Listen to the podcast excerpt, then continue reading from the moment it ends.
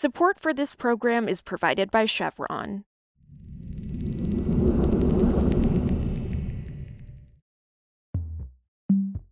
This is Politico Energy. I'm Nirmal Mulaikal.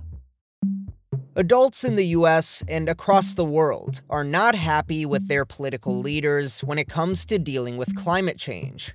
That's what a new Politico Morning Consult poll revealed this week after surveying people in 13 countries on five different continents.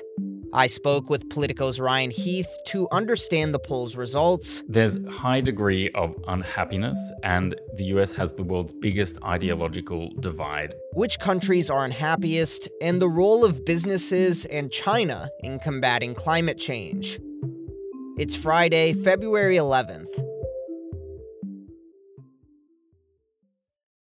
So, Ryan, let's focus first on the US. According to this latest poll, what are adults across the country saying about the performance of President Joe Biden when it comes to climate change, and how does it break down along ideological lines? So, overall, large majorities think that Joe Biden is not doing enough on climate change. Among left wing voters, that goes up to 80% say he's doing too little. Among self identified Democrat voters, that's 64%. And it turns out that actually Republicans are happier than Biden's base when it comes to his performance on climate change. Now, that doesn't mean that they think he's getting it exactly right. In some cases, it's because they're glad he's restrained by Congress and isn't delivering everything that he's promised. And then overall, this balances out to trouble because there just is not a high degree of happiness here at all. Got it. And this poll looked at global data too, and it shows that people aren't necessarily happy either with their own leaders. Which countries are unhappiest and why? I would say all countries are unhappy, and unhappiest is Brazil, where it ranges from 55 to 82% who say the government is doing too little on climate change. Bear in mind they're at the front end of it, given the Amazon rainforest that exists across much of Brazil's territory. In Europe, France is the unhappiest, but all across the board on all five continents, we saw majorities thinking their leaders are just not doing enough. So, shifting away from world leaders, what about businesses? What did respondents say about how businesses should play a role in fighting climate change? Respondents think that businesses do have a big role to play. They think, and here's a red flag for those large companies, that that could include paying more taxes, for example.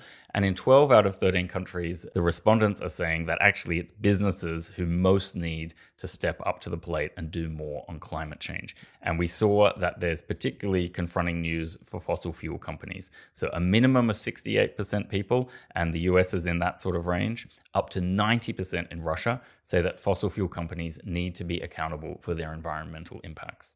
So, consumers largely do want fossil fuel companies to take accountability. Do we have any idea about how? Well, yes, but the good news is not simply that these companies need to immediately stop producing coal, for example, or feeding it into the energy grid.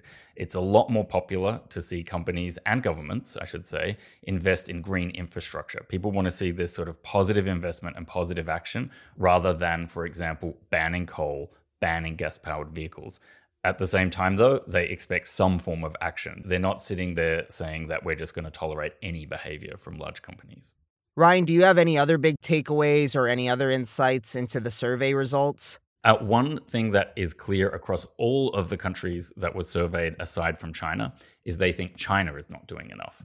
So while China is, in numerical terms, still a developing country, a middle income country, people across the world are saying in very clear terms they think China has the resources to do more on climate. It shouldn't get any special deals in the next rounds of climate negotiations. They're saying that China doesn't deserve finance from richer countries, and it's got the resources internally to actually really do more to limit these climate impacts. Also, on Thursday, during a Politico event, White House National Climate Advisor Gina McCarthy defended President Joe Biden's climate change accomplishments while saying she understood the rising frustration and criticism from Democrats that the administration had yet to deliver on its aggressive climate agenda.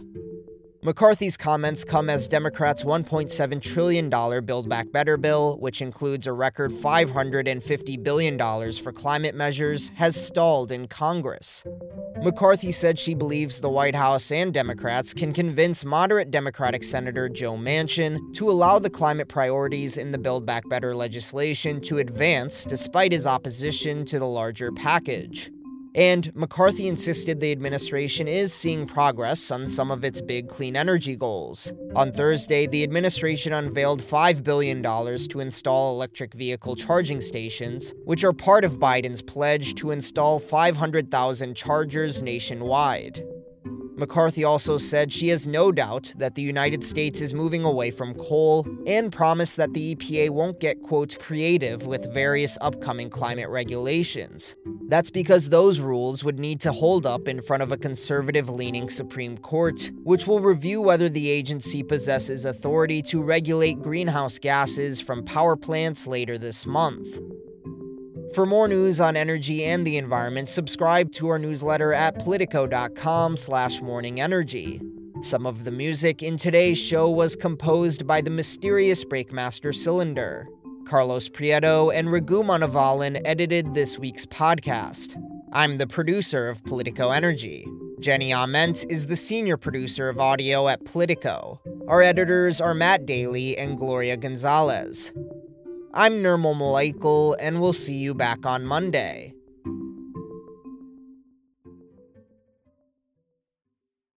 Support for this program is provided by Chevron. Chevron's El Segundo refinery is looking to turn plant based oil into renewable gasoline, jet, and diesel fuels because it's only human to want to power a better future. Learn more at chevron.com slash lower carbon.